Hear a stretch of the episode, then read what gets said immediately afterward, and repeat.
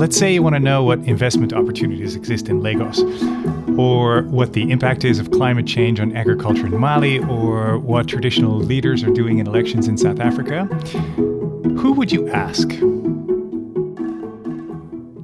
I became a student of Africa and an aspiring Africanist in the early 2000s. And while many things have changed since then, one of the most interesting and challenging things that have happened is just how much more complicated answering that question has become.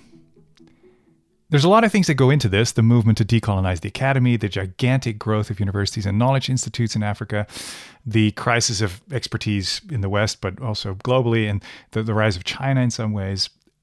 But the point here is not to provide an answer, but to raise the question Who would you ask?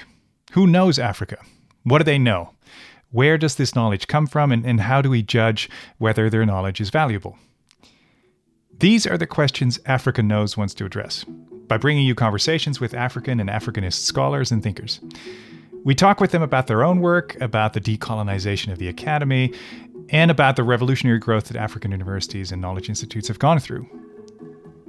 Africa Knows is a collaborative platform, so different hosts will call in from different locations, starting in Nigeria, but as the show grows, we aim to explore as much of the continent as we can.